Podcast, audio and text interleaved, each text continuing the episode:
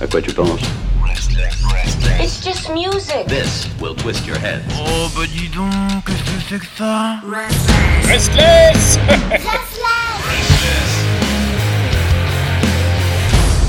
Et voilà donc le grand retour du grand débat visual-music.org, visual-music.org, euh, parce qu'on a envie de le dire à l'américaine, parce qu'évidemment on ne l'est pas. Et ce soir, en ce lundi, on a un sujet encore une fois à part entière, un sujet qu'on avait envie de creuser et j'en suis sûr que vous aussi, euh, vous avez envie euh, de donner vos réponses, de débattre, de crier, de râler ou alors carrément de solliciter. Je suis là avec Manu de visual-music.org. Salut Manu Bonsoir camarade Pierre. Alors comment va la Russie? Eh bien écoute, ça va très bien. Après m'être ressourcé quelques semaines au sein de la mère patrie à chasser le dissident, dénoncer les espions capitalistes et vanter les mérites des richesses partagées aux prisonniers politiques, eh bien écoute, c'est que de la régalade. Hein Ah bah là tu m'étonnes, quel plaisir. Ce soir donc t'as réservé un sujet particulier qui parle de capitalisme un petit peu quelque part, enfin je donne déjà mon avis. Mais euh, pour cela, euh, on a un invité. Et quel est-il? Bah, On a invité Greg, Grégory, qui est donc Almiva, qui est donc Cabel, qui a été Radio System, qui a été fait à la fois un ami à lecteur, un contributeur de Visual Music, qui maintenant vole de ses propres ailes avec de nombreux projets musicaux et qui nous fait le plaisir de, de, de partager l'émission de ce soir. Et on Bonsoir, est ravis. Greg. Bonsoir les amis. Ah là là, mais voilà, The Voice c'est ça, là, il y a une voix, les enfants. Vous entendez la ouais. voix, bien sûr, de Greg qui euh, nous offre la possibilité de réfléchir, de danser, de d'introspection. Enfin, en tout cas, euh, moi, à chaque fois que je discute avec lui, c'est un petit peu comme ça que je le vis. Et ça me fait toujours du bien. Greg, merci d'abord euh, d'être avec nous. Vous êtes un très bon public. Merci à vous. Et, euh, et juste avant de lancer le débat, évidemment, tu es là aussi parce qu'il y a une actualité. Que se passe-t-il aujourd'hui, artistiquement, à ton niveau? Alors, il se trouve que j'ai un EP qui va sortir dans trois semaines. Mmh. Euh, nouvelle EP Almiva, euh, premier titre déjà dispo depuis quelques jours. Mmh. Euh, je ne sais pas encore s'il y aura des remixes, mais c'est prévu. et c'est prévu que ça danse et que ça réfléchisse un peu, mais pas trop non plus. Je pense qu'on est plutôt dans le, dans, dans le mood. Bah, tu as toujours été très libre finalement dans, dans ta musique, enfin, surtout dernièrement, à, à, à, faire plaisir et à te faire plaisir comme tu l'as toujours dit, qu'on t'avait eu en interview ici même sur SLS, c'était juste laisser tes vibrations s'exprimer. Ah là, on est à fond dedans. Là, là on, on, peut pas on peut pas être plus loin. Là. ben, c'est parfait, c'est tout ce qu'on demande. Alors, Manu, toi, de ton côté, euh, maintenant, tu peux nous annoncer le sujet. Quel est-il? Ben oui, cette semaine, chers camarades, j'ai eu envie de poser une question qui me saute au visage chaque vendredi et lundi sur Spotify dans les playlists proposées. Eh, les remixes, c'est pas du caca quand même. Alors, je vous dis ça car je remarque que dans mon entourage, j'entends rarement les gens m'en parler. J'ai surtout remarqué que Spotify m'en claquait chaque semaine alors que j'en ai en fait rien à faire. D'ailleurs, quand j'ai évoqué l'idée sur Twitter de pouvoir choisir d'en avoir dans ses playlists et donc de, cocher si on en veut ou autre, j'ai vu que plusieurs followers partageaient le même désintérêt total pour l'exercice. D'où ma question et petit exemple, un an après, qui écoute encore l'album de remix Black Stallion, sorti pour les 20 ans de White Pony des Deftones, malgré les présences de Mike Shinoda, Robert Smith, DJ Shadow ou encore Fantogram Bon, moi j'ai un peu l'impression que c'est toujours un peu le même effet de soufflet qui retombe. On annonce des grands noms, on dit ah cool, on jette une oreille et hop, on l'oublie. Alors et vous, messieurs, qu'en pensez-vous? Euh, moi, si je réponds, c'est fini direct. Hein. ah bon? Non, mais on va laisser Greg s'exprimer dans un premier temps quand même, parce que c'est notre invité. T'as pris un assez bon exemple parce que c'est vraiment l'exemple du gros album de remix super hypé qui va forcément intéresser tout le monde. Et effectivement, moi, je, je crois que j'en ai écouté trois. Et puis très vite, euh, je suis passé à autre chose alors que, comme plein de gens de notre génération, j'adore White Pony et j'adore plein des artistes qui étaient présents. Mais euh, en fait, j'ai l'impression que les remixes ont eu un intérêt à une époque et dans un certain style. Mais là, l'exemple que tu as pris, c'est plus vraiment le cas. Et euh, je suis assez d'accord avec toi que pour cet exemple-là, c'est plutôt l'occasion de refaire une bonne grosse sortie digitale et de refaire de la promo dessus, plutôt que réellement euh, contribuer à une œuvre artistique euh, spéciale. En mmh. fait, c'est plus une espèce de façon de prolonger une promo. En tout ouais. cas, dans, le cas, dans ce cas précis. Je, je suis plutôt d'accord avec Greg hein, dans le sens où, euh, pour cet album-là en tout cas, euh, alors moi je me souviens même pas des trois morceaux que j'ai écoutés, Euh, mais, Mais moi non plus. mais déjà même dans l'annonce, alors c'était un petit peu excitant, c'est vrai, parce qu'il y a des- que des grosses références et il y a des, des artistes qui nous intéressent et qui, qui nous ont fascinés et qui nous ont donné du rêve. Mais euh, ouais, un anniversaire euh, fêté d'une façon un peu euh, flop, dans le sens où, je sais pas, il y a eu tout un pataquès, beaucoup de, de communication, etc., pour quelque chose qui finalement, dès que c'est sorti, n'a plus de suite, n'a plus de, de goût, rien du tout. C'était c'était d'un vide absolu. Bon, puis il y a quand même pas mal de remixes dans le lot euh, que j'ai écouté et qui me semblaient complètement inintéressants. Euh, parce que je voyais pas trop la différence, mais euh, mais je- je- j'avais l'impression de la maison de disques, euh, voilà, il y avait un contrat, il fallait faire tant d'albums, il y en avait un qui fallait sortir dans tant de temps, donc comme on n'avait pas le temps ou qu'il y a eu un, je sais pas, quelque chose qui n'allait pas, ils ont sorti cet album de remix pour entre guillemets célébrer un anniversaire. Je, je, je n'y ai pas trouvé d'in- d'intérêt. Par contre, comme l'a dit Greg aussi, euh, il fut une époque, comme les vieux cons, je parle, euh, où dans les années 90, quand on avait euh, des sorties pour des films ou quoi, il y avait des remixes parfois, il y avait des, des- participations entre des artistes rock et des artistes plus électro peut-être. Il y avait un intérêt parce que c'était constructif, artistiquement, il y avait quelque chose qui se passait. Et, et puis on en parlait, c'était là, on en avait et on pouvait l'entendre plusieurs fois. C'était pas juste quelque chose, un mirage qui était là comme ça, qui apparaissait, qui disparaissait aussi vite. Enfin, ça après, ce n'est que mon avis sur cet album-là en tout cas. Après, moi, le, le- vraiment, le, la déception, c'est plus au niveau résultat artistique, plus que l'idée promo derrière, parce qu'il y avait vraiment des super noms. Mm. Et euh, en vrai, ça aurait pu faire des. Enfin, j'aurais aimé être étonné par le truc, réellement. hein. Mm. Comme euh, on a pu l'être. euh, je vais prendre un exemple un peu extrême, mais par exemple, quand Crystal Castles avait remixé Health, Oui. ça avait vraiment rien à voir et ça a donné un truc euh, encore mieux en fait. Non, Donc c'est vrai. Ça aurait pu donner quelque chose d'encore plus intéressant. Bah, Manu, Bah, surtout qu'initialement, le, le projet, pour revenir sur cet album particulier hein, qui cristallise un peu la, la problématique, c'est que initialement, les Daytons avaient dit bah, on, va, on, va, on va prendre plein, on va filer une mallette à DJ Shadow et on va lui demander de remixer tout l'album. Bon, pourquoi pas DJ Shadow, c'est quand même un mec qui euh, touche, hein, on peut le dire. Mais euh, au final, ils ont euh, changé un peu de, fusil d'épaule. Alors sur le papier, quand tu invites des mecs Smith, Mike Shinoda, donc de Linkin Park, etc., ou même Fantogram, hein, Fantogram, il y a Josh Carter, donc qui est un des un des deux protagonistes, qui est plutôt balèze en électro et tout. Tu dis bon, ça va être plutôt sympa. Euh, tu écoutes le Teenager de Robert Smith, c'est d'une platitude absolue. complètement. Euh, le remix Mike Shinoda, bon, il y a un petit côté hype parce que Mike, Shino- Mike Shinoda et Linkin Park ont, un, euh, ont une, en tout cas une base fan qui est quand même assez, une fan base pardon qui est quand même très présente.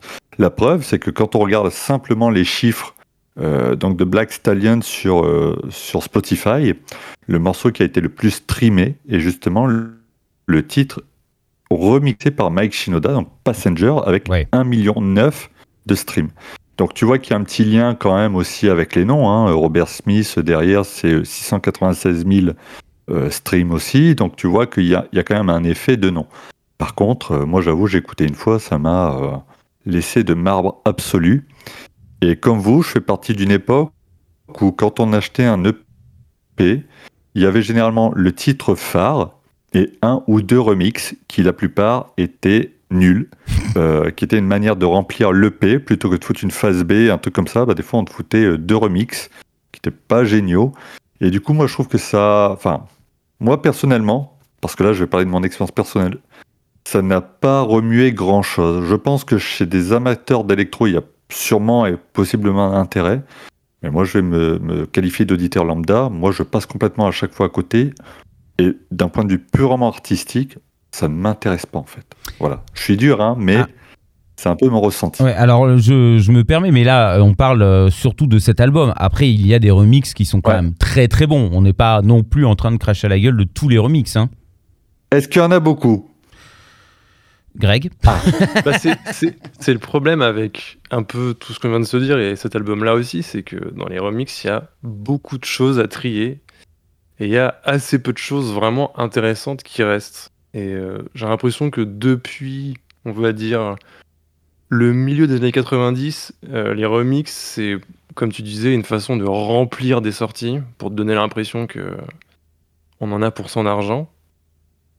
Donc c'est plutôt une façon de de vendre des choses qui n'ont pas beaucoup de valeur. Et euh, dans, cette situation horrible, il y a des fois des perles qui, qui sont à récupérer, mais c'est- pas la c'est pas la chose la plus euh, courante quoi. Hmm. Par contre, quand elles sont là, euh, elles prennent des fois une, une place encore plus forte que les, les chansons originales. Tout à fait. Il y a quel- quelques exemples. euh, il n'y en a pas beaucoup, mais il y en a quelques-uns. Euh, j'ai envie de parler. Est-ce que je peux parler d'un album en particulier? Oui, bien sûr. Ouais, bien sûr. Vous connaissez le groupe Primal Scream, je suis sûr. Tout à fait. Alors que je retrouve le bon nom de la- l'album. Je, sais pas, je crois que c'est Scrimadelica qui s'appelle. Ah oui. Je regarde. Parce que Eh bien, je, je profite euh, de ta petite recherche juste pour dire que quand même aussi euh, un remix, euh, bon, qu'il soit de bonne qualité ou peut-être légèrement médiocre, euh, permet aussi de, de reparler d'une époque, de remettre en place euh, des souvenirs. Après, euh, dans le résultat global, peut-être qu'il y a une certaine déception des personnes qui ont connu ces morceaux il y a 10, 15, 20 ans, 30 ans. Mais euh, il y a aussi cette possibilité de, de remettre bah, sur la table un album ou, ou des, des, œuvres qui, qui mériteraient finalement d'être connues de la jeune génération. Je pense qu'il y a aussi un travail qui, qui, qui permet ce genre de, de démarche. Voilà. Après, c'est aussi mon double avis. Quoi. Ouais, en fait, c'est compliqué parce que les remixes, on peut dire qu'il y a un peu deux, trois catégories. Il y a euh, des remixes qui sont censés faire un peu honneur, comme tu dis, à des morceaux que tout le monde connaît, et du coup, c'est compliqué de vraiment partir très loin. Mhm. De, par exemple, je sais pas, virer la mélodie ou la ligne de chant qui, qui fait que tout le monde reconnaît le truc. Mhm. Du coup, c'est jamais très, très, très différent de ce qu'on connaît déjà, donc pas très intéressant. Et dans le même goût, il y a juste des remixes qui sont censés euh, ben, faire danser les gens en club. Donc en gros, c'est la chanson avec un, un beat house ou techno derrière. Complètement. Mais à côté de ça, il y a des remixes qui prennent tout ce qu'il y a sous la main en matière sonore et qui, et qui, foutent, euh, qui foutent ça genre, en l'air. Et, et- et impossible de comprendre d'où ça vient, mais ça crée une nouvelle matière hyper euh, abstraite et complètement nouvelle. Hmm. Comme par exemple pour Primal Scream euh, dont tu nous parlais. Ouais, exactement, c'est là où je voulais en venir en fait. C'est un- le premier exemple qui me vient en tête. Donc c'est un morceau qui s'appelle Loaded. Mhm. C'est le morceau, je pense, le plus connu de ce groupe. Mhm. Ce morceau, en fait, à la base, c'est un remix qui avait été demandé à un DJ qui s'appelle Andrew Weatherall, qui malheureusement est est décédé l'année dernière, euh, de grand talent. Et euh, le groupe euh, qui aimait ce DJ a demandé à ce DJ de faire un remix d'un morceau de leur, leur premier album. Je crois que c'est, je crois que c'est celui d'avant, c'est le premier. Je sais plus exactement quel morceau c'est. Et au finalement, peu importe parce que c'était pas ouf. Ah. Donc le gars a fait sa petite tambouille euh, en essayant, comme on disait, de respecter un peu le morceau d'origine. Et en fait, le groupe, eux, ils étaient vraiment à la- à l'avant-garde, on va dire, de la, de la scène house, dance floor euh, anglaise, euh, début 90. Et euh, à chaque version qu'il envoyait, il lui disait Mais vas-y, mais défonce-le le morceau, quoi. Genre, je veux plus rien reconnaître. Et donc le gars faisait de plus en plus de trucs. Mais non, mais vas-y, mais vraiment, mais, mais, mais défonce tout. Genre, rejoue les trucs, on s'en fout et tout. Et donc au final, ça a donné un nouveau morceau qui Mhm. s'appelle donc Loaded et qui est genre le plus grand tube de l'album euh, Scrimadelica. Et ça défonce sa mère, quoi. Je veux dire, c'est un morceau euh, qui fera danser tout le monde jusqu'à la fin des temps.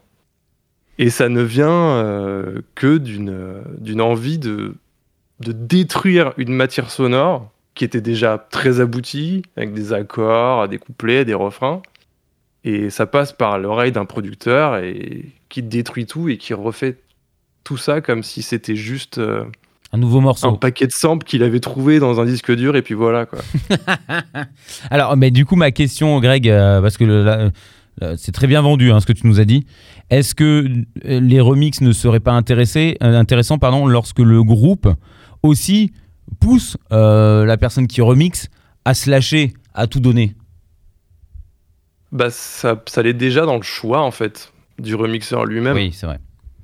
Après, évidemment, c'est bien de lui, euh, lui dire euh, à il ou elle, euh, de lui dire vas-y, euh, vas-y, lâche-toi. Mais déjà, rien que d'être euh, Deftones et d'envoyer son morceau à quelqu'un qui fait de la musique qui n'a rien à voir avec Deftones, c'est déjà un choix artistique euh, en soi. Hmm. Si, si seulement ça pouvait à chaque fois apporter un résultat génial, ce, serait- ce serait super. Ouais. Après, après, dans le cadre de Deftones, parce que les pauvres, c'est sur eux qu'on est tombé là. hein. Ils sont en train de s'en prendre, pour- l'en prendre pour leur grade.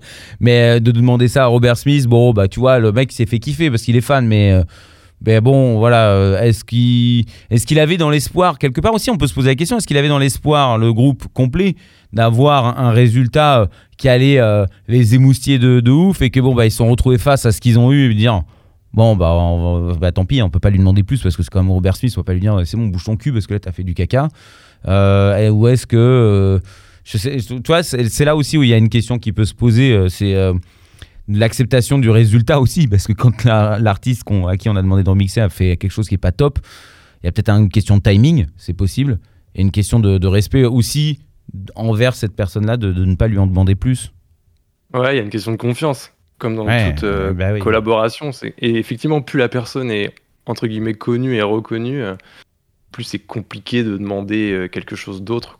En fait, j'ai l'impression que c'est encore mieux quand personne n'a rien à prouver à personne et que du ça. coup, il n'y a aucune attente. Euh, je crois que là, on- par contre, on est complètement d'accord. C'est parce qu'il y a forcément après ce poids de, de, de, de- de réclamation. Et puis l'attente, bah, finalement, quand on demande aussi à quelqu'un qu'on aime beaucoup de remixer, on attend quelque chose de ouf. Il doit y avoir souvent des déceptions, même pour euh, ces artistes qui sortent finalement après ces remixes. Après, il faudrait poser la question euh, aux Deftones qui ne répondront sûrement pas. Mais, euh, mais, euh, mais je, voilà, c'est vrai que les Deftones c'était décevant. Après, moi, je me souviens de, de remix dans fin des années 90, début 2000, où il y avait des, des mélanges un peu nouveaux et fous euh, qui n'étaient pas euh, euh, d'actualité ou en tout cas communs à l'époque et qui, euh, qui, étaient, euh, qui étaient riches de- de- d'expérience. Est-ce qu'on s'est pas soufflé aussi avec le temps, peut-être? Euh, bah, ça me fait penser pas mal à l'époque de Soul Wax que tu dis. Exactement, ouais, je pense à ça. Il y avait euh, vraiment une envie de, de- de casser tous les codes et de pas juste rentrer dans un, un cahier des charges, euh, soit de faire danser, euh, soit de euh, juste redonner une seconde vie au morceau. C'était vraiment genre, on va s'éclater avec ce qu'on nous a donné et euh, faire une espèce de grosse fête, euh, mais pas celle qu'on imaginait au départ, juste une autre genre de fête, quoi. Ouais, quelque chose de créatif. Ouais, est-ce que, est-ce que ça, ça n'existe plus Euh, C'est que ça serait triste de penser ça, évidemment que ça existe Ouais. toujours. Je pense que juste on n'écoute pas les bons trucs en ce moment, en fait. C'est possible, oui. c'est possible qu'on s'y intéresse peut-être pas aussi suffisamment, parce que comme on n'est pas. euh, Enfin, en tout cas, euh, Manu, ou- enfin, Manu, si tu, tu penses le contraire, euh, coupe-moi, mais, là, mais on est- Non, mais je, je vous laisse développer parce qu'après je vais être un peu raide sur la question des remixes et leur visée réelle. Donc pour l'instant, je, préfère qu'on démarre tranquille, tu vois, c'est la rentrée, on y va mollo. euh, sinon on va me dire putain, l'enfoiré, il a encore été cassant. Puisqu'effectivement, euh, il y a une question là que tu soulèves et qui, pour moi, si on reste sur l'aspect artistique, qui m'a un petit peu taraudé en préparant quand même ce débat, c'était de dire, mais en fait, le remix, est-ce qu'il s'adresse aux fans rock de base ou est-ce qu'il s'adresse plutôt à euh, des amateurs de musique plutôt électro? Alors, les deux ne sont pas antinomiques, hein, on peut aimer le rock et l'électro, d'ailleurs, vous le souleviez, hein, il y a eu quand même à la fin des années 90, début 2000, cette volonté de casser les codes et de rapprocher un peu l'électro et le rock, il y a eu Wax, même Garbage, hein, euh, la, la- la déflagration sonore que ça représentait avec tous les éléments d'électro, de, couches, de pistes, etc. Tout ce travail qu'il y avait. Enfin, il y avait, un petit peu ça, effectivement. Donc j'ai envie de dire, à l'époque, c'était pas trop étonnant d'avoir une phase B un peu remix, machin. Bon, maintenant, en 2021, je me pose la question parce qu'effectivement, il y a aussi ce point. Quand Robert Smith fait un, un remix un peu dégueulasse, c'est difficile de dire, oh, Robert, maintenant tu te coiffes et tu me fais un vrai remix, quoi. Tu fais un vrai truc qui envoie un petit peu, quoi, tu vois. Je pense que ça, c'est compliqué aussi.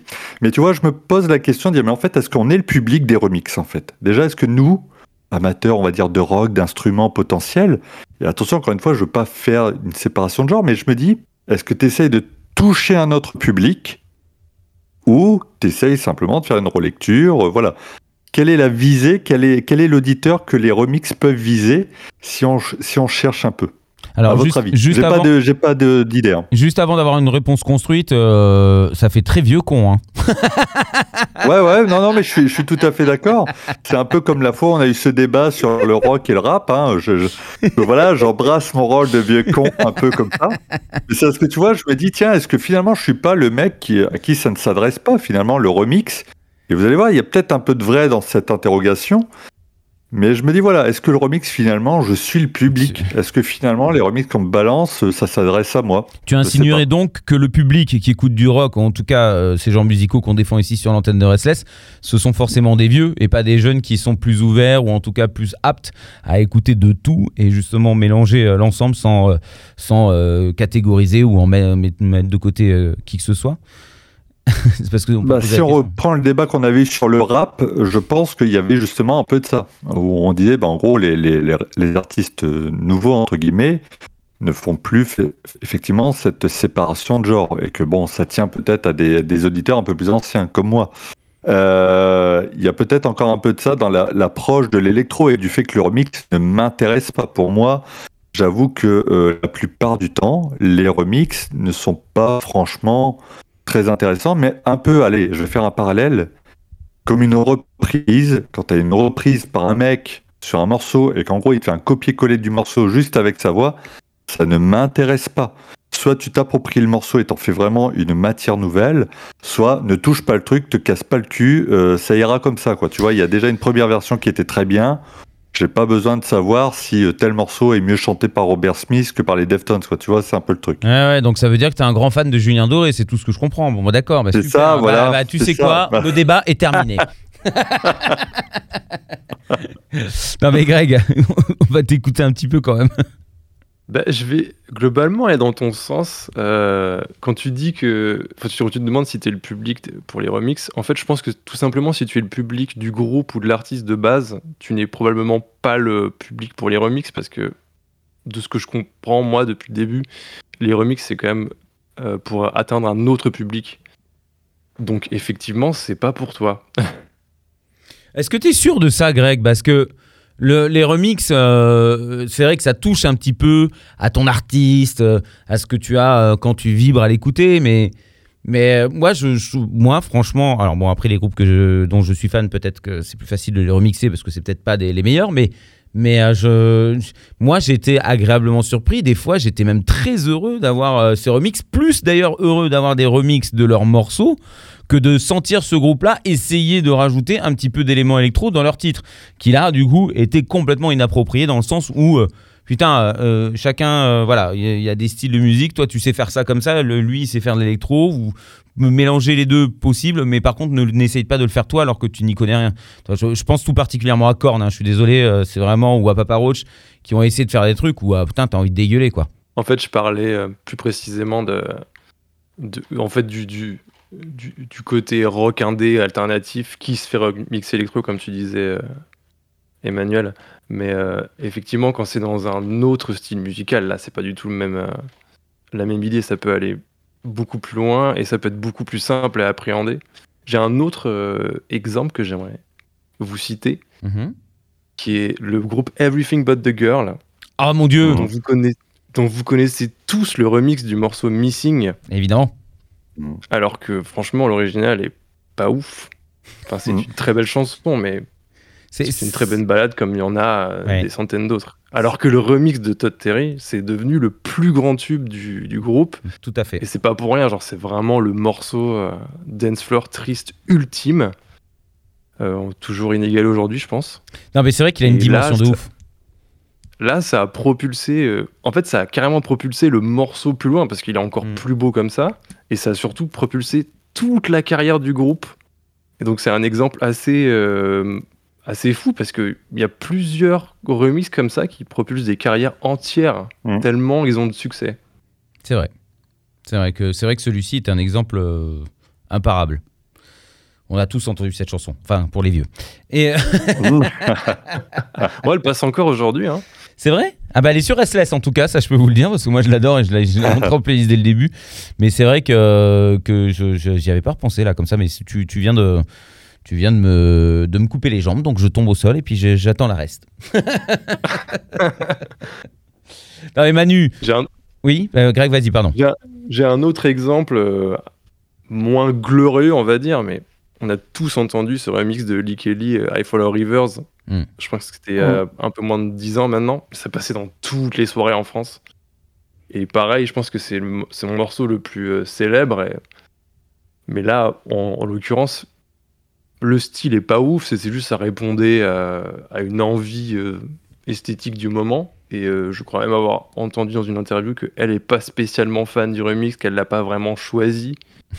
Hmm. Et qu'au final, euh, ça n'apporte pas forcément que du succès, ça apporte aussi des choses un peu subies des fois, malheureusement. Ouais, après, le... c'est vrai que ça a ouvert ce morceau-là à beaucoup, beaucoup de, de personnes qui ne se seraient pas di- dirigées vers euh, son morceau d'origine. Voilà, et maintenant, plein de personnes écoutent Lee Kelly. Mm. Mais euh, dans, dans toutes ces personnes qui écoutent Lee Kelly, est-ce qu'elles ont toutes envie d'écouter euh, un truc qui ressemble à ça Ou est-ce qu'ils sont, toutes open à autre chose? Bon, après, c'est peut-être un peu trop loin dans ma tête, mais il n'y a pas que des effets positifs ni que des effets négatifs partout. C'est juste, euh, ça permet d'ouvrir à des publics. Et parfois c'est les bons, parfois c'est pas les bons. Après, comme ça le, comme, le disait. Non, mais t'as raison. Mais après, comme euh, le disait aussi Manu, euh, euh, voilà, il y, a des- y a des volontés d'ouvrir, il y a des volontés euh, de, de conquérir d'autres publics. hein. C'est un, ou- c'est un outil aussi commercial, hein, c'est un outil de marketing, c'est un outil qui permet d'aller plus loin que, que juste euh, ce qu'il y a à la base. Donc un outil qui permet normalement de gagner un peu plus, en tout cas de permettre de rassembler pour garder et après gagner plus, ce qui est moche, mais enfin ça reste du business, hein, faut pas se mentir. Mais tu as, quand même ton petit lot de, comme le disait Manu, donc de, de remix qui sont ajoutés un petit peu. euh, bon, voilà, il y a, là il y a un trou, bah, vas-y remets un peu de boue, allez hop, on, met ça et puis ça, ça comble. Je pense que c'est quand même assez rare. Euh, parce qu'il y a un vrai travail quand même dans les maisons de disques, dans les labels. Malgré tout, il y a un travail, il y a une recherche, il y a quelque chose qui amène vers, euh, vers un remix, vers une idée, vers une envie, vers euh, quelque chose qui pourrait être excitant. Après, euh, on revient sur cette idée que le résultat, une fois qu'ils le reçoivent, euh, ils, l'ont reçu, pardon, c'est c'est pas forcément ce qu'ils attendaient, mais ça reste très compliqué de redemander, de retravailler sur, le remix ou sur le morceau. Je, pense qu'il y a toujours une bonne. En règle générale, je pense quand même de la part des labels et des groupes, parce que je pense que c'est un travail commun. C'est pas que le groupe hein, qui demande les remixes, hein, on est bien d'accord là-dessus. Mais je, je pense qu'il y a une véritable envie, euh, au-delà de- d'ouvrir, de, de, de retravailler, d'offrir quelque chose, un bonus. Non? Est-ce que je peux rebondir en, vous parlant d'une expérience justement de, que- enfin, j'étais de l'autre côté récemment en fait. On m'a contacté pour faire des remixes sur un EP, Mhm. donc pas du tout sur un projet à moi. Et euh, c'est le label qui m'a contacté, mais l'artiste était d'accord. Et effectivement, comme tu dis, c'était vraiment une collaboration.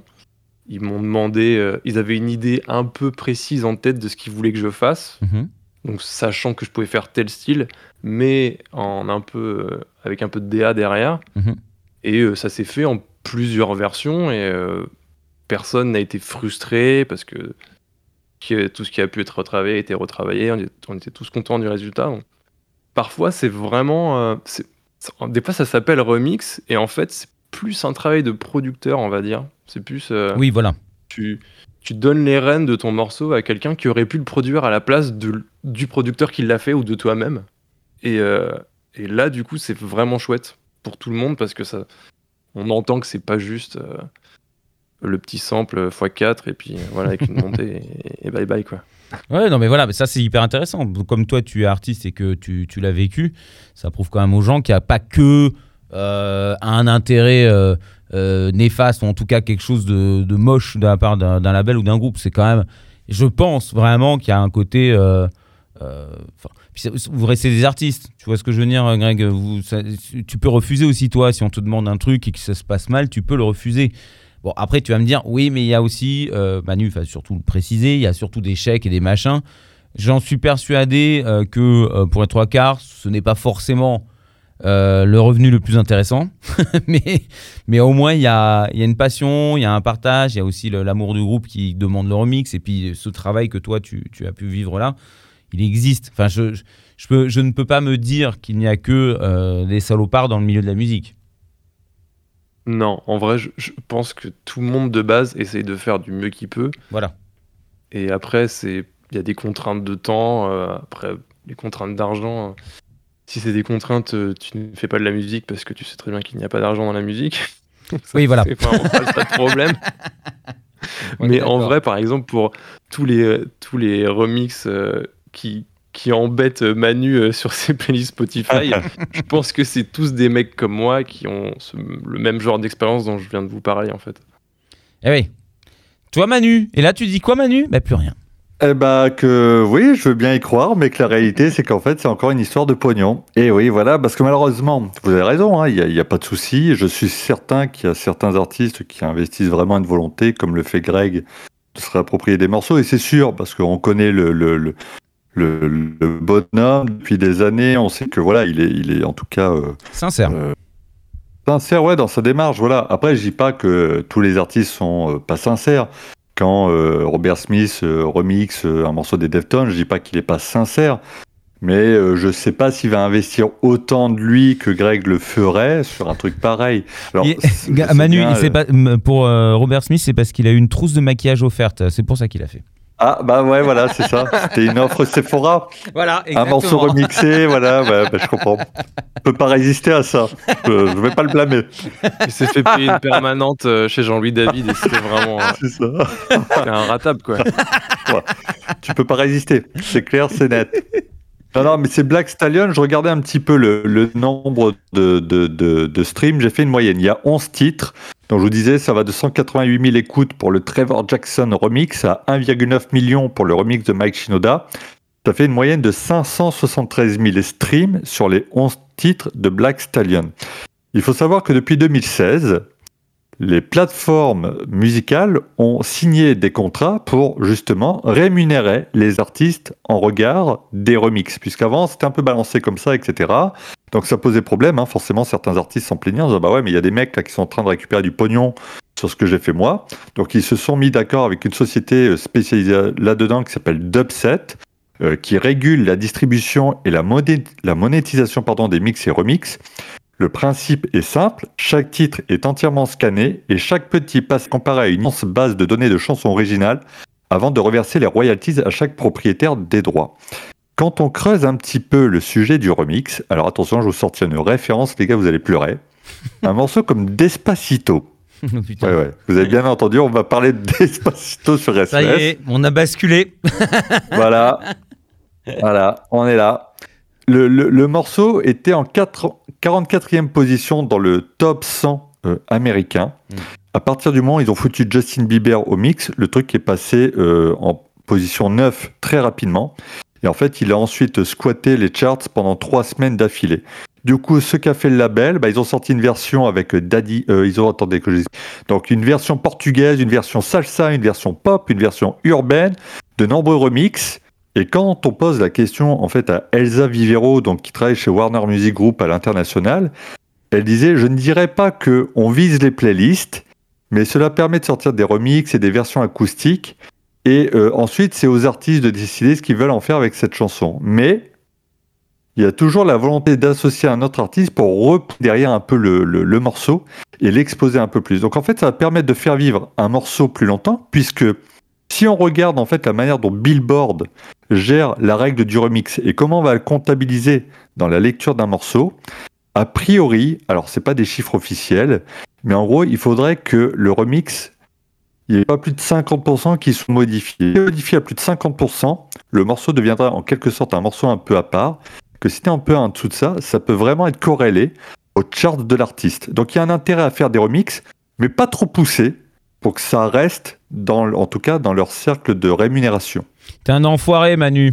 Voilà. C'est vraiment Voilà. aller chercher dans le fond du caniveau là. Pour le coup, euh, Ouais, ouais, je- Ah, c'est méchant ce que Je tu viens en de faire.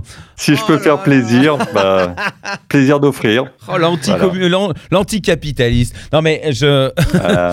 je vraiment, tout ce que tu dis là, c'est vrai. Ouais, ouais, ouais, tout à fait. Il y, a, il y a des articles sur Pitchfork qui ont été sortis, sur npr.org qui sont des références, etc. Donc en fait, derrière le remix, il y a la volonté, et vous aviez raison, en fait, c'est pour ça que je vous ai laissé un peu euh, euh, développer au début, parce qu'il y y, a pour moi quand même un aspect artistique, mais il y a aussi quelque part, et vous, vous le suggériez quand même hein, en intro, qu'il y avait la volonté de toucher d'autres publics, d'aller euh, faire vivre un morceau plus longtemps. Bah, en fait, le remix, derrière, effectivement, quand on creuse un peu, on s'aperçoit que c'est vraiment une manière pour les groupes de choper un peu plus de, de, de lecture, de choper effectivement de nouveaux auditeurs. Et si on vous claque ça dans les, playlists, c'est aussi une manière de revenir et d'ajouter, en fait, encore une fois, bah, des revenus. Alors, on sait bien, hein, il n'y a pas de problème, le, domaine musical a énormément souffert. Les artistes sont très peu rémunérés, donc c'est pas vraiment eux que je blâme, encore une fois. Mais c'est que voilà, derrière le remix et l'aspect artistique, en fait, se cache encore une fois, malheureusement, une volonté, alors je vais pas dire majoritaire, mais quand même présente, de dire tiens, est-ce qu'on ferait pas encore un petit peu de pognon euh, Non, mais de Ma- façon Manu. indirecte Manu, Manu, euh, en vrai, euh, on, on est bien d'accord. S'ils font un remix, etc., ils peuvent se faire plaisir, mais ils vont pas faire un remix à perte, ils vont pas faire un remix pourri pour Non, bien perdre, sûr. vois, Ah, non, non. dire, on a, on reste quand Je suis même. d'accord, le but c'est quand même de. Ouais, ouais. Voilà, il faut quand même Il qu'il une un peu d'argent. gagner du pognon, on va euh, pas se sinon, bah Ouais, il n'y a pas de problème. Va pas les faire mourir les, les artistes, hein. c'est pas le, ça serait, ça serait complètement con d'avoir cette, cette vision-là, mais, mais euh, de là, quand tu dis qu'il faut que ce soit remixé à moins de 50%, c'est-à-dire que le, le morceau ne soit pas trop modifié pour que euh, Ouais. l'artiste puisse continuer à toucher, que ce soit pas le mec qui remixe qui touche, euh, si j'ai bien compris. Euh, Il y a- Ouais. il y, a quand même, il y a quand même, là, c'est Spotify qui a perverti l'ensemble parce que là, ils ont, et puis cette boîte là dont, dont tu parlais là, non mais y a, là, c'est Ouais. eux qui ont perverti le, le- le principe. C'est pas les artistes ni même le, le label, ou alors c'est que les, les maisons de disques ont fait cette boîte dans un coin pour essayer de, de- de s'arranger. Bah, C'était surtout une manière de s'assurer qu'il n'y ait pas des droits d'auteur qui se baladent un peu comme ça. Parce que le problème, c'est qu'effectivement, quand tu regardes les SoundCloud, etc., qui étaient en fait un caillou dans la chaussure des labels, pourquoi? Parce qu'en fait, les mecs, et on en parlait hein, encore une fois dans le, débat rap de l'année dernière, si vous ne l'avez pas fait, écoutez-le, hein, c'était avec Maxime Delcourt, qui est journaliste, et qui expliquait qu'en fait, il y avait eu beaucoup, euh, voilà, dans la scène rap émo, cette volonté d'aller chercher des morceaux, de se les réapproprier dans le rock, etc. Dans la scène électro, il y a un peu de ça aussi, avec cette volonté de se réapproprier des choses. Sauf que vous le savez, à l'heure actuelle, les questions de droit sont très importantes, à juste titre. Mais du coup, ça a été aussi une manière un peu de réguler les choses pour s'assurer que les artistes touchaient leur part sur les remixes. Franchement, alors, puis alors là, tu réduis les, les, les artistes électro qui ont envie de faire des remixes à des gens qui ont envie d'abuser de droits des autres. Enfin, c'est comme ça que je l'entends euh, de ta bouche. Hein, euh, je- et du coup, je suis un peu. euh, Non, non, c'est pas, c'est pas que je Euh, veuille dire que les artistes électro, euh, voilà, on essaye de rouler leur monde. C'est que quand tu veux ressembler quelque chose, etc., il y a des moments où tu as juste envie de te faire kiffer, etc. Forcément, en face, derrière la volonté artistique, tu fais face à des mecs qui ont parfois, donc les labels, qui sont là pour gérer du financier. Donc je dis pas que l'artiste qui mixe est forcément un mec qui essaye de gruger. C'est juste que des fois, quand tu as envie de créer, t'as pas forcément envie de te casser le cul à voir les questions de droit, etc. On a tous eu dans notre entourage un mec qui un jour s'est retrouvé face à Ah tiens, il y a la SACEM qui m'a appelé parce que je diffusais un peu de musique. Donc je pense que d'un seul coup, quand tu mets le pied dans l'aspect administratif, tu t'aperçois que c'est une grosse galère.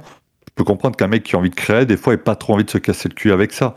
Le truc, c'est que derrière les labels, eux gèrent ces sources-là et veulent régulariser, en tout cas, euh, ces aspects euh, purement financiers et administratifs. Donc je dirais pas que c'est purement les créateurs d'électro, c'est pas purement non plus les labels, mais forcément, ils essayent de trouver un juste milieu.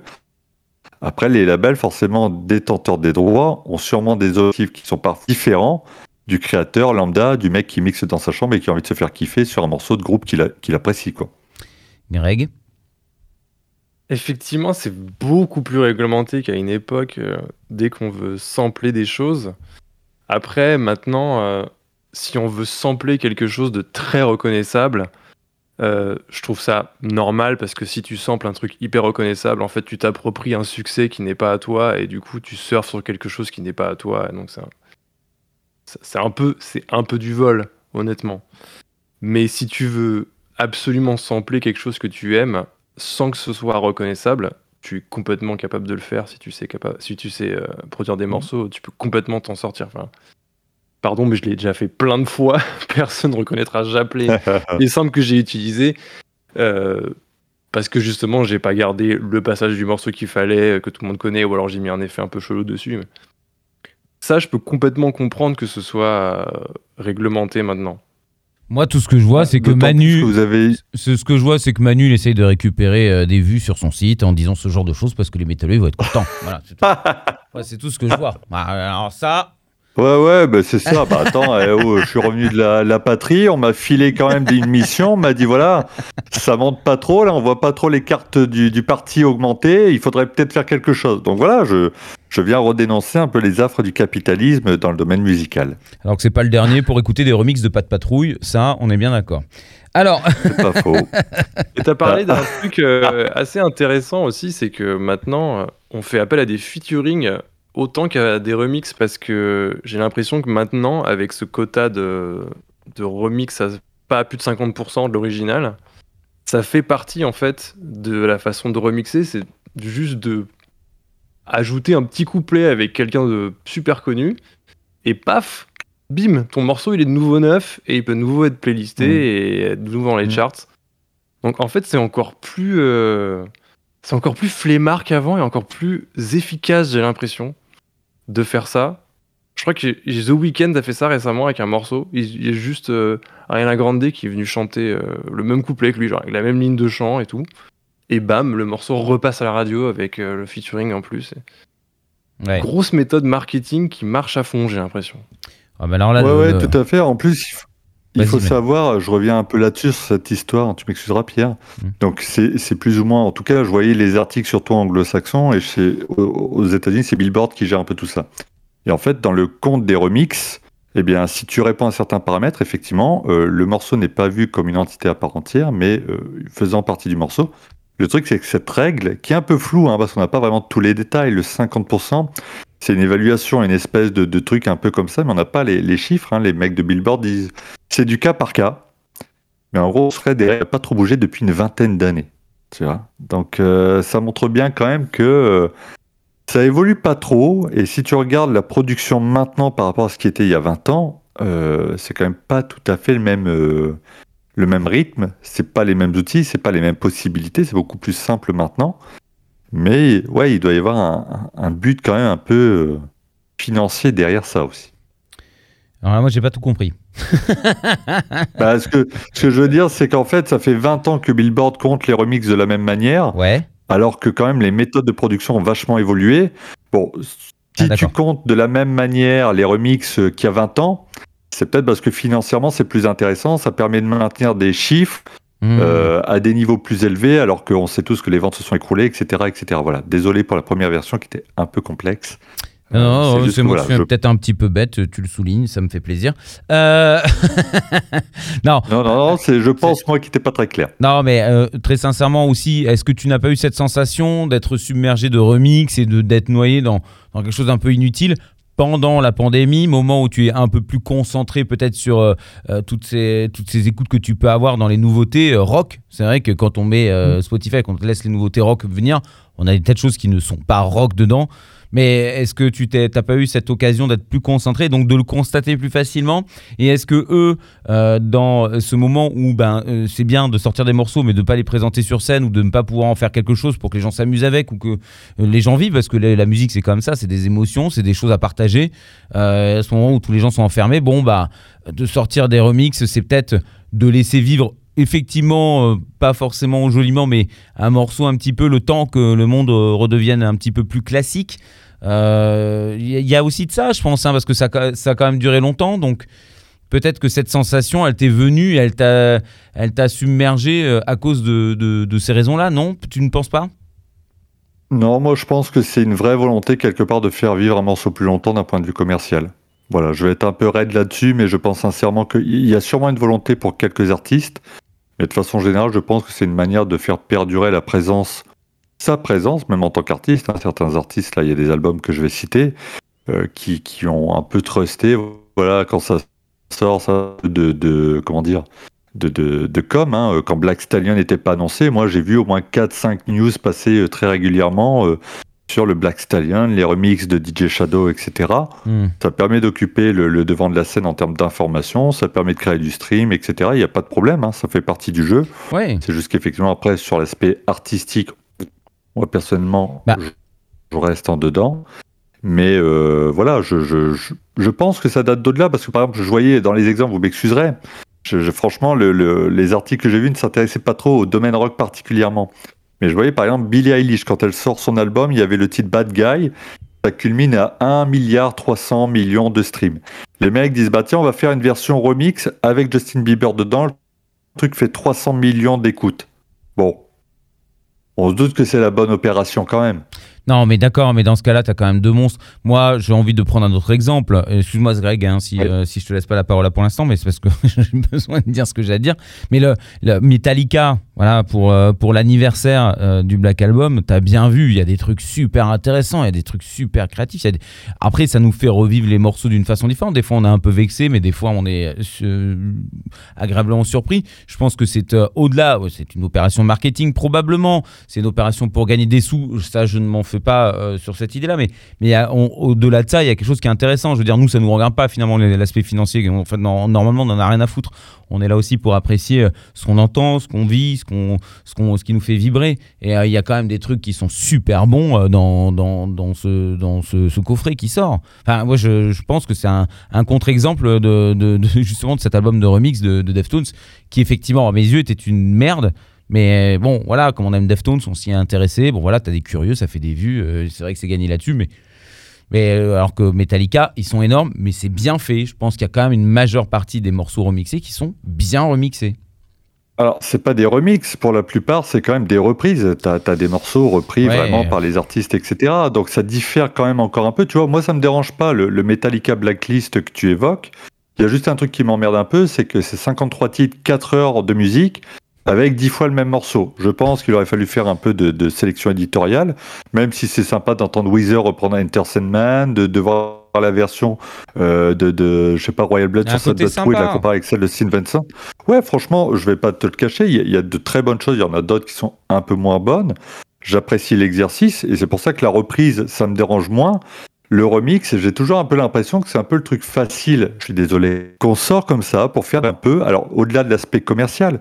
Donc moi, je suis un gros fan de Nine Inch Nails. Nine Inch Nails, Trent Reznor, c'est un amateur de remix, de son, etc. Pourtant, les remixes qu'il a pu sortir de Year Zero ou encore Further Down de Spiral, qu'il avait sorti, euh, je crois, en 95, bon, j'avoue que c'est pas trop des trucs que j'écoute régulièrement. Voilà, peut-être parce que euh, j'aime trop d'origine et que les versions retravail m'intéressent moins. Bon, je vais pas me lancer sur Trent Reznor, sinon je vais l'insulter. Mais enfin, bon, voilà. Greg Ah, voilà. Je pense que malheureusement, à côté de, de la grosse machine marketing que tu, dont tu parles et qui malheureusement est vraie, oui, les remixes c'est fait pour euh, juste augmenter la durée de vie d'un morceau et c'est souvent des accords euh, commerciaux, si je puis dire, entre des gros stars. je pense que tu sous-estimes un peu la puissance artistique de la démarche euh, au sein même des groupes et des artistes. Dans le sens où en fait, depuis que les remixes existent, il y a- toute, euh, toute une démarche artistique de rebosser des choses qu'on a déjà faites et de les, de réingurgiter d'une autre manière, de les prendre comme une matière sonore, de euh, changer un peu son affect, sa théorie musicale et tout. Et en fait, ça donne des choses qu'on n'aurait jamais eues autrement. Je pense que par exemple, si les remixes n'avaient jamais existé, les Flaming Lips n'auraient jamais sorti euh, The Soft Built-In.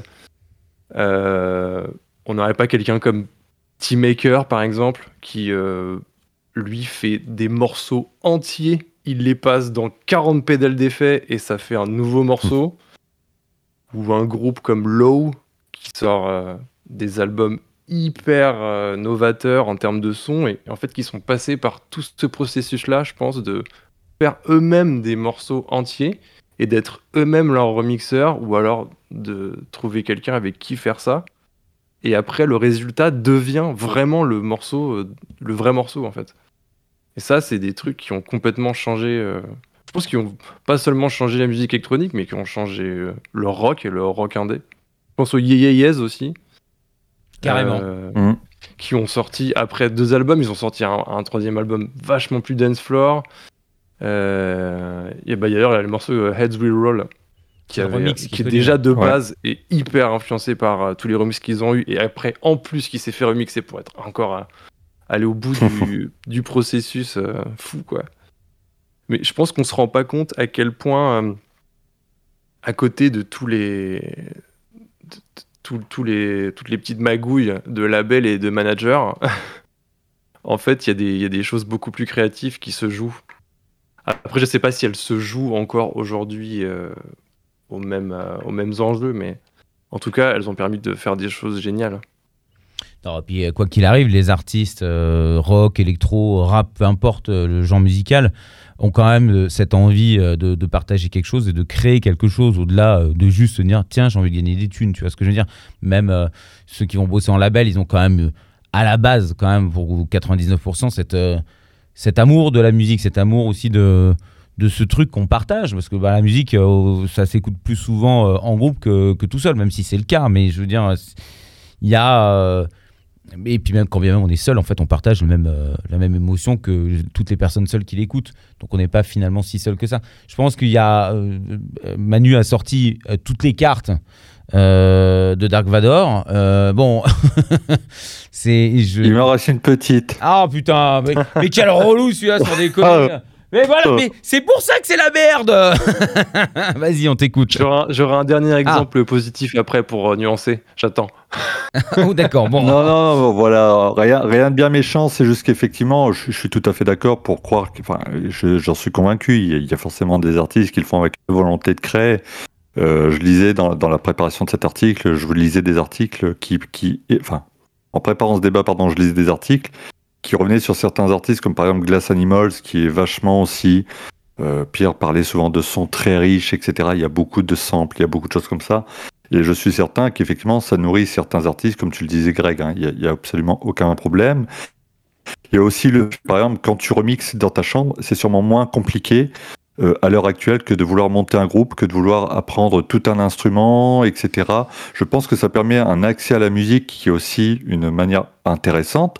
Euh, je voyais des articles qui disaient que beaucoup, euh, enfin, percuté sur le fait que bah, créer un groupe, ça demande du pognon. hein. Acheter des instruments, c'est quand même pas donné, euh, etc.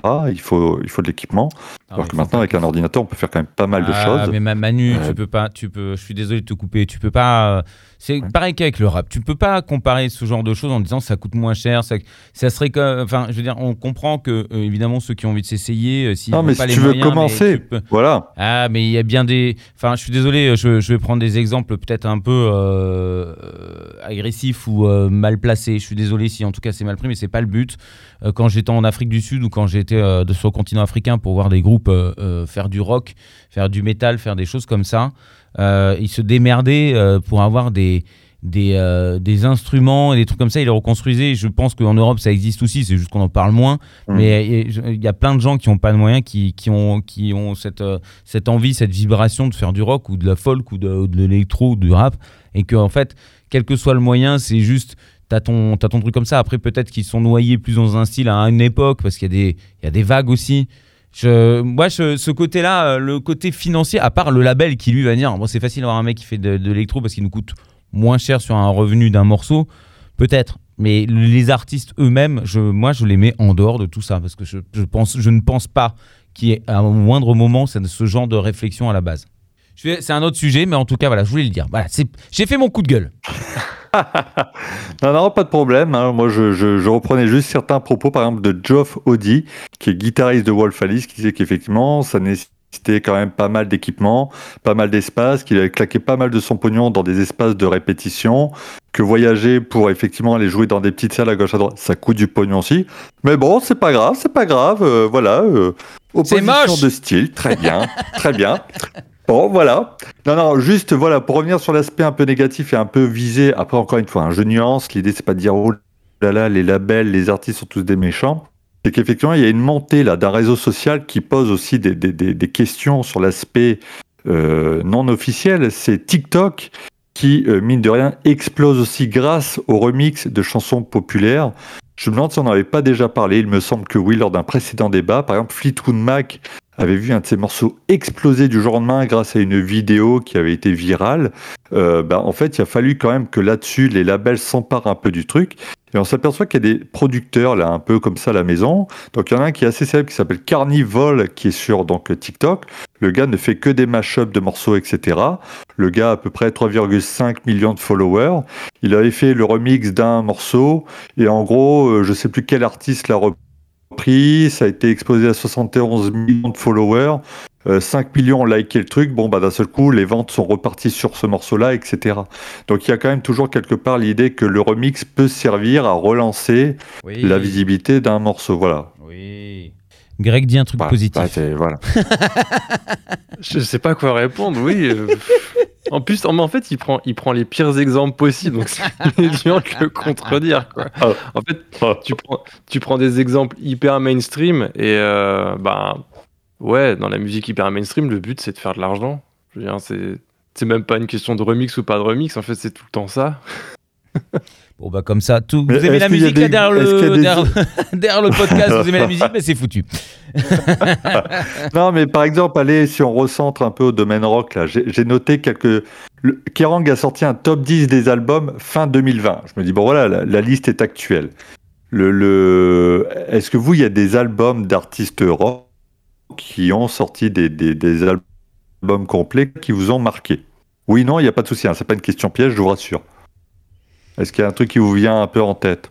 Je suis désolé, c'est un petit peu coupé, donc j'ai pas compris ce que tu as dit. Euh, dans les artistes 2020, est-ce qu'il y a un, un album qui est sorti qui t'a qui t'a marqué euh, et qui reste Non, non, pas dans les artistes 2020. Les de sorties. façon plus générale, euh, ouais, Kerrang a fait un, un top 10 des albums remix fin 2020. Euh, J'ai trouvé quelques, quelques noms. Est-ce que vous, déjà en tant qu'amateur de musique, là, voilà, sans, sans date ni rien, est-ce qu'il y a des albums de remix qui vous ont marqué? Ah, de remix Dans le domaine du rock. de remix, ok, oui, c'est pas des albums tout court. Euh, Non. Euh, ben, moi j'ai beaucoup aimé là, le dernier album de remix de Elf. Euh, je crois que ça s'appelle Disco 4, tout simplement. Parce Ouais. que tout, tout ce genre d'album de remix s'appelle Disco. Et, euh, et j'ai presque plus aimé l'album de remix que que l'album, le vrai album numéro 4, en fait. Je l'ai trouvé beaucoup plus extrême, beaucoup plus fun, beaucoup plus fou. euh, et j'ai découvert. Alors, pour le coup, j'ai découvert des artistes que je ne connaissais pas, mais je ne me suis pas encore penché dessus. Mais ça m'a fait découvrir quand même des. Par exemple, je connaissais pas du tout euh, 1000 Gex, complètement taré, Mhm. que j'ai beaucoup aimé. Ça Oui, m'a fait redécouvrir aussi euh, The Soft Moon. Oui, ça permet, ça permet de replonger sur certaines choses, de découvrir d'autres trucs. Donc, effectivement, de faire vivre encore une fois le morceau. On voit bien où Manu va en venir. Mais euh, au-delà de ça, euh, c'est, je trouve qu'il y a un côté euh, qui reste intéressant et un côté qui reste. Après, moi, il n'y en a aucun qui m'a marqué. Parce que j'avoue, personnellement, je ne suis pas un grand fan de remix. Je ne vais pas dire le contraire. Mais, mais des fois même, je passe à côté de très bons remix parce que je ne me pose même pas la question et je fais un peu le vieux con ou le, ou le mec qui est fan de rock en disant Eh, parce que bon, c'est un remix. Tu vois ce que je veux dire? C'est stupide de ma part, mais c'est un réflexe que j'ai. Après, euh, quand des fois je tombe sur des trucs mortels, euh, je ne peux pas nier qu'il y a eu un travail très intéressant ou en tout cas euh, la possibilité de faire vivre encore mieux un morceau que, que, que dans sa version originale. Mais dans ce style de musique, c'est c'est rare comme ce genre d'album, j'ai l'impression, non? Alors, il y en a quand même quelques-uns. Je vais vous en citer les, les plus célèbres. Par exemple, dans la liste de Kerrang, on avait par exemple Pussifer, V is for Viagra, qui était un album de remix avec, par exemple, Joey Jordison ou encore Paul Berker de Ministry. C'est un truc là sur c'est Spotify. Les titres vont de 140 000 streams à 1,4 million. On a par exemple Perfect Circle Emotion. Donc Maynard James Keenan est plutôt un amateur de remix, ça vous l'aurez compris. Avec dedans Massive Attack, James Sia des Smashing Pumpkins, West Borland. Les streams vont de 1 million à 5 millions de streams par titre, juste sur Spotify. Bon, Alors après, on a du Rob Zombie, on a du Fear Factory, on a du Nine Inch Nails. Mais quel est l'album le, plus vendu de remix? Vous avez une petite idée. Linkin Park. Ah non, Bien joué. c'est- C'est bien J'aurais dit la même chose, ouais, ouais, carrément. Ouais. C'était. Linkin Park et Reanimation. Ouais, vas-y, vas-y. Pardon. sorti en 2002. Non, non, mais il n'y a pas de souci. Euh, voilà, juste pour finir là-dessus, Linkin Park Animation sorti en 2002. C'est à ce album de remix le plus vendu dans le temps et dans les tout types d'albums. Il est derrière Michael Jackson, Madonna et les Beatles. On parle de streams par million et jusqu'à 29 millions pour certains titres. Ouais, bon, c'est un très bon exemple celui-là parce qu'il est vraiment sorti au moment parfait quand Mhm. un album cartonne comme euh, Hybrid Theory. Euh, il est sorti vraiment pile au moment où tout le monde voulait un deuxième album et donc il y avait toute l'attention qui était là. Donc c'est à la fois un outil marketing et à la fois un outil, on va, on va dire entre guillemets plus artistique parce que les morceaux sont vraiment vraiment très différents Mhm. pour la plupart. Ouais. Ah oui, complètement. ouais. Donc là c'est plutôt une réussite dans les deux cas. C'était euh, c'était un pari aussi, hein, parce que je pense pas que je pense pas que c'était si simple que ça en fait, hein, euh, de- d'imaginer que ça allait marcher autant. C'est quand même une période qui était plus ouverte, mais en même temps, euh, à quel moment ils ont pu se dire tiens, euh, ça va vraiment. Encore que Linkin Park, c'est un groupe quand même qui touche euh, un public très large, donc je, je dis peut-être des conneries. Puis à l'époque, vous me dites si j'ai une bêtise, mais je crois qu'on est en plein moment où c'est la fusion un peu électro, où vraiment, enfin, il y a vraiment ce, son qui arrive dans, le rock, où on tente un peu des ex- expériences, etc. je pense qu'à côté de ça, tu as des mecs comme Fatboy Slim qui, qui explosent, qui ont l'aura de rockstar alors qu'ils viennent de la scène électro. Je pense que tu as Moby, tu as des trucs un peu comme ça. Je me demande s'il n'y a pas un peu ce, ce- ce phénomène 2002, cette période qui est vraiment propice à l'explosion du remix, etc. C'est possible. Ouais, c'était c'était un timing euh, parfait en fait. Le hasard a bien fait les choses. Mhm. Est-ce que c'est du hasard? Je me pose la question. bon, euh, voilà, pour dire que ces albums-là existent en tout cas et qu'ils peuvent avoir un public. Bon, maintenant, j'ai quand même l'impression que depuis le, le soufflet est un peu retombé et qu'on est plus souvent euh, dans un cas de figure où l'idée est de donner de la visibilité à un morceau, à un artiste, de le booster éventuellement, puisque quand tu invites Robert Smith sur un morceau des Deftones, bah forcément, même si Deftones est balèze, c'est pas autant que The Cure et qu'un fan de The Cure qui voit que Robert Smith a remixé Deftones, peut-être qu'il s'y intéresse. Mm. Mauvaise foi de côté. Mais, euh, mais voilà, je pense que ça peut faire partie des, des éléments qui permettent de faire vivre un morceau différemment. Allez, euh, tu sais quoi Manu? Peut-être qu'il va y avoir un album de Deftones euh, entièrement repris par Jules Eh ben, il doit être dessus. hein, vu que le mec a tout compris à Spotify, euh, ça m'étonnerait pas qu'on le mette sur le coup. Voilà. Je connais ton amour pour Jules. Euh, Bah oui. bon, Greg, euh, je- je- en- dehors de Jules, bien sûr, euh, voilà, de ton, ton avis euh, finalement global sur, sur l'idée du remix, etc. Moi, si j'ai bien compris, c'est que voilà, il y a, il y a une âme, il y a un travail, il y a quand même quelque chose dans beaucoup de cas, c'est que euh, ces cas-là ne sont pas les plus mis en avant, malheureusement. C'est ça? Oui, c'est juste qu'il faut faire le tri en fait. Il y a toujours une bonne intention, il y a toujours des idées. Alors, pour le coup, elles sont pas toujours bonnes, mais l'intention est toujours de faire soit mieux, soit euh, différent et plus intéressant. Voilà. Et toi, Manu, on a compris, tu chies à la gueule de tout ça. Non, c'est juste qu'effectivement, je pense qu'il y a- il y, a parfois des remixes plutôt sympas. Les Yé Yé Yes, par exemple, pour- il y, a, il y a de très bons remixes. Il y a quelques exemples que vous avez donnés qui sont sympas. Le problème, c'est qu'ils sont noyés dans une masse de remixes qui est pas toujours fantastique. Euh, c'est ça qui m'embête un petit peu, c'est que ça a jamais eu une grosse valeur. On va pas se mentir. Le, remix en lui-même a toujours eu un peu un côté challenger. Donc le mec qui fait un remix, à la base, est là pour prouver quelque chose. Le problème, c'est que ben, il suffit pas toujours de mettre un gros nom derrière un remix pour qu'il soit vraiment intéressant. Et je pense que c'est comme les reprises. Hein. Des fois, tu as des reprises de mecs, tu dis, ah, ça va être cool, euh, tel mec reprend tel groupe que j'adore. Puis en fait, ça prend pas du tout. Bon, je pense que dans les remixes, c'est un peu la même chose. Le problème, c'est que je, soupçonne à l'heure actuelle que ce soit une manœuvre qui permette de faire vivre plus longtemps un morceau, plus qu'autre chose. D'aller occuper une playlist Spotify. Parce qu'effectivement, euh, je, je vous le dis quand même, hein, j'ai vu un mec, ça fait quatre fois. Il faut savoir qu'on a le droit de lancer des votes sur Spotify. Il a lancé quatre fois un vote pour exclure les remixes et reprises des découvertes du lundi. Bon, pour l'instant, il a fait un flop total. il a même lâché. Hein. Il n'a pas relancé un cinquième, donc ne cherchez pas après. Mais ça montre bien quand même qu'il y a, je pense qu'il doit y avoir quand même un sentiment de déception sur ce que peut apporter la, la plupart du temps un remix. Ce qui est un peu dommage, puisqu'effectivement, je suis certain qu'il y a des artistes électro ou même rock ou autres qui ont, qui ont une relecture de morceaux qui peuvent être intéressantes. Bon, c'est juste que si la règle derrière qu'on leur applique, c'est de dire attention, faut pas trop toucher le truc à 50%, machin, etc.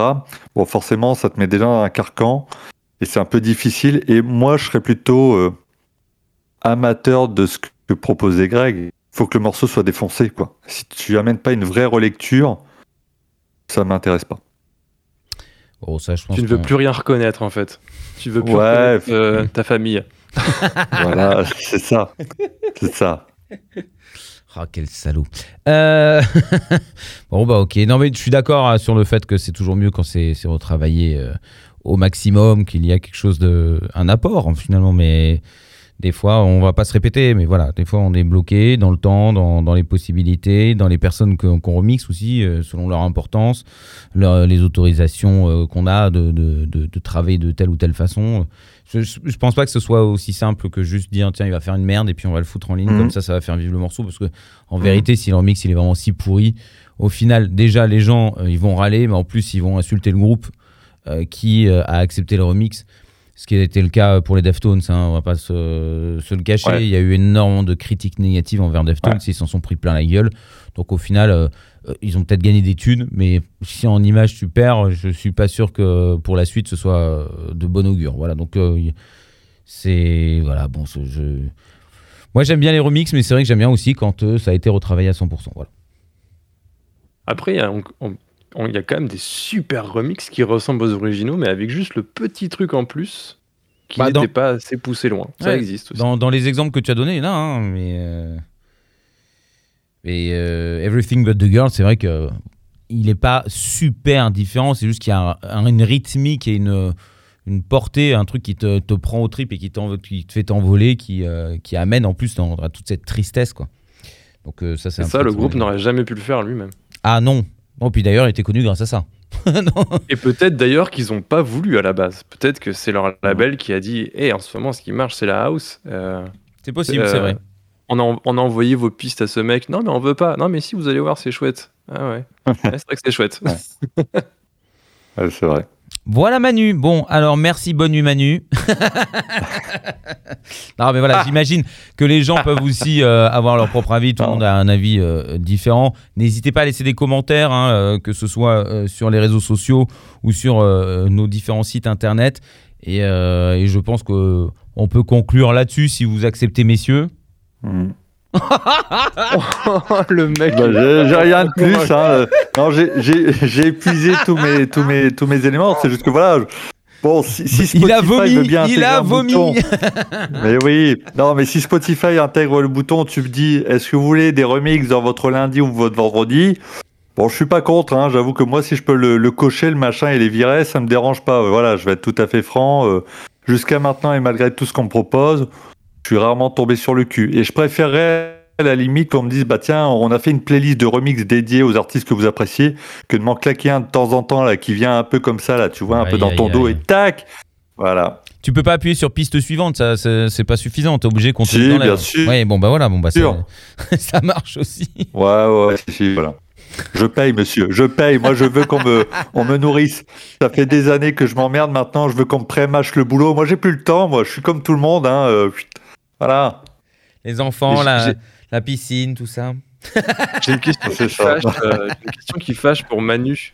Si euh, tu Ouais. aimerais avoir plus de filtres de la part de Spotify, pourquoi ne changes-tu pas euh, de, de fournisseur de musique digitale? Parce que Pourquoi je pense que le problème exemple, est le même hein ouais Bah écoute, moi, je suis passé chez Apple Music pour la Ouais. simple et bonne raison qu'en fait euh, Spotify rémunère super mal les artistes. Ouais. Et que Apple Music c'est un peu les avec Deezer c'est un peu les plus sympas. Et euh, je veux dire que chez Apple Music je suis beaucoup moins bombardé de nouveautés qui ne m'intéressent pas. En fait Euh, on me on ne me pousse que des entre guillemets vrais albums. Et du coup je suis pas du tout euh, noyé sous euh, des fausses sorties dont tu parles. Non mais Greg, soyons Voilà, c'est une francs. piste de réflexion. Greg, Greg, soyons francs. ouais, ouais. C'est juste que Manu, en fait, en scred, il écoute de la merde et que du coup, bah, c'est mélangé avec son reste de playlist. Mais attends, qui, qui est-ce qui écoute? Ah, ça va, calmez-vous. Alors- Ah, pardon. ah. J'ai le droit d'écouter Cindy Lauper, je suis désolé, c'est très bien. Le, le remix familial est un peu bizarre, Pierre, depuis que tu y es, hein, mais c'est pas grave. Hein, c'est voilà.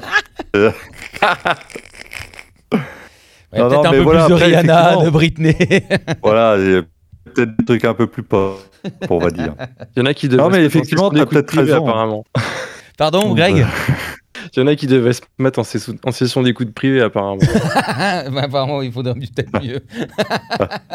Mais J'ai le droit d'écouter ce que je veux. bon, en tout cas, voilà. Bon, ah, tu dis qu'Apple Music c'est un peu mieux. Bon, on va faire un peu de pub. Alors, euh, on a bien compris que Greg était sponsorisé. Et donc, Et même pas en plus. Même pas en plus. Enfin, Bah, bien sûr. c'est bien. Tu Complètement. ne vas pas nous avoir. Bien sûr. On le voit venir. Hmm. Ah, et là, dans une semaine, oui, euh, Greg annonce le contrat. Ouais. on te le souhaite en tout cas, il n'y a pas de problème. Super interview, super playlist Apple Music, merci, super sympa. Bon, dans tous les cas, voilà, ça dépend des. Pour ce que tu disais, Manu, ça dépend donc des, des fournisseurs euh, de. de, de Ouais, c'est pas hein. impossible. hein. Après, il faut savoir que Apple et euh, Spotify ont signé avec cette boîte, là, un Dubset, qui gère justement de, des remixes. Il faut savoir d'ailleurs que euh, Spotify a aussi quelques problèmes là depuis le début de l'année euh, passée. Euh, c'est qu'en gros, il y a des mecs qui utilisent la partie podcast pour uploader en fait des remixes et donc échapper un peu au radar de rémunération des artistes et s'attribuer les revenus de ces artistes. Voilà. Ça, c'est le côté encore un peu dégueulasse de la chose. À voir si chez Apple, ils ont le même problème ou d'autres services. Mais en tout cas, Spotify lutte actuellement contre ce genre de problématique aussi. Ah bah je comprends La mieux pourquoi ils ont. distribution digitale est un monde horrible. C'est une jungle Ouais. de d'escrocs. Donc c'est- ça Ouais. m'étonne pas. bah je pense que c'est un bon mot de la fin, ça. Au-delà du remix et tout, c'est que. Vas-y. Toujours un peu d'optimisme hein, pour finir, surtout, surtout l'optimisme. Ouais, c'est clair. Ah, J'ai pas de solution à porter là. Bon, adieu messieurs. Est-ce que ce podcast restera en ligne? On verra bien si euh, nos Voilà. fournisseurs l'acceptent. Non, mais euh, c'est vrai que tu as raison. Là, Greg, en termes de, de conclusion, je pense que c'est pas mal. Euh, étant donné qu'il y a beaucoup d'argent qui leur rentre dans les poches et que euh, voilà, bah, ils, sont, ils en profitent. Les maisons de disques aussi, aussi. Bon, on va pas se lancer là-dessus, sinon je vais perdre mes amis. Ouais, Euh, ouais, ouais, ouais. Bon, donc, pour ou contre, n'hésitez pas hein, euh, à nous dire ce que vous en pensez. Et encore une fois, sur les réseaux sociaux ou euh, par mail privé, par message privé, sur les sites internet, peu importe. Vous pouvez rejoindre d'ailleurs Greg. euh, on va mettre tous tes contacts sur notre, nos réseaux sociaux aussi pour que les gens puissent avoir ta musique, savoir ce que tu fais, savoir ce que tu aimes partager. Et il y a euh, beaucoup d'émotions, généralement, dans, dans ta musique et dans tout ce que tu peux euh, créer. Donc, euh, je te souhaite beaucoup de, de bonheur pour cette EP qui va sortir. C'est ça, t'as un EP qui sort. hein. On pourrait même dire hashtag émo. Tellement il y a d'émotions. Ah, ah oui, carrément. Non, mais alors juste dans l'émotion, hein, pas dans le style vestimentaire. Non, il n'y a, plus- a de mèche maintenant. Ouais, j'ai plus de cheveux, alors. bon. Donc, Greg, ton EP qui sort, il s'appelle comment? Eh bien, il s'appelle To All My Friends. Donc si vous êtes mon ami, il est pour vous. Eh ben voilà, mais ça, c'est des bras ouverts. Des bras ouverts, c'est magnifique. C'est de l'amour pour finir. Et voilà, C'est ça le principal. Et puis, bon, bah, De Greg. L'amour bien, bien naïf. Eh bah, super. Du coup, il a détruit la, la happy end, là. Mmh. En tout cas, Mais non, merci. pourquoi? Il Bah, de, de l'amour il faut- Il naïf. faut l'accepter. Oui, oui. Bah, ça fait du bien euh, au final d'être naïf. C'est souvent euh, plutôt euh, entre guillemets bénéfique pour ses émotions personnelles, pas, pas pour les résultats, mais pour les émotions. bon, D'un point de vue personnel, c'est très bien, je recommande. voilà. Greg, en tout cas, merci mille fois d'avoir accepté de, de, de participer à ce débat. Bah, merci à vous. J'espère avoir parlé de manière intelligible et, et pas trop inintéressante. Oh, bah, je pense que tu as été le plus intéressant des trois, hein, on va pas se mentir. Et, euh, enfin, en tout cas, l'autre, il a donné des chiffres, donc ça, il triche. Et puis moi, j'ai toujours un avis euh, qui va dans tous les sens, donc il n'y a aucune stabilité. Moi, je suis là pour casser vos rêves, les enfants. voilà. Vous voulez faire de la musique Laissez Visual-musique.org. tomber. Ça, c'est bien vendu.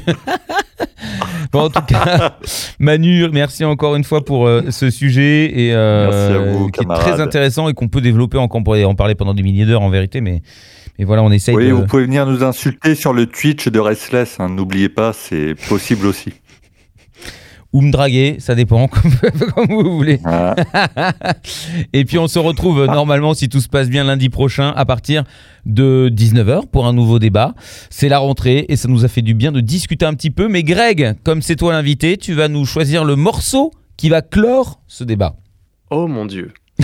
Ça va être l'occasion de balancer ma, ma petite euh, carte euh, positive Oui. sur laquelle je voulais finir. Je pense que sans les remixes, nous n'aurions pas ce groupe génial qui s'appelle LCD Sound System. Ah oui, c'est vrai. Car c'est un groupe qui s'auto-remixe et qui remixe tous les genres lui-même et qui fait quelque chose d'unique et génial. Et euh, du coup, j'aimerais mettre euh, le morceau qui s'appelle Dance Yourself Clean. Parce que souvent, les remixes, c'est pour danser un peu plus. Mm. Et là, c'est pour danser jusqu'à jusqu'au bonheur mental, en fait. C'est parfait. Ben voilà un petit peu de bonheur et de douceur. Merci à vous deux les garçons et puis à très très bientôt. Ciao Salut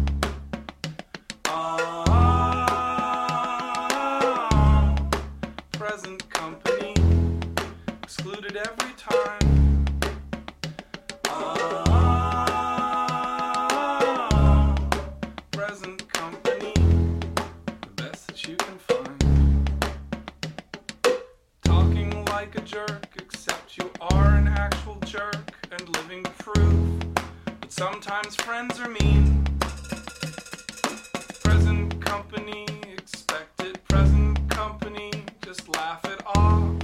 It's better than it seems. Ah, present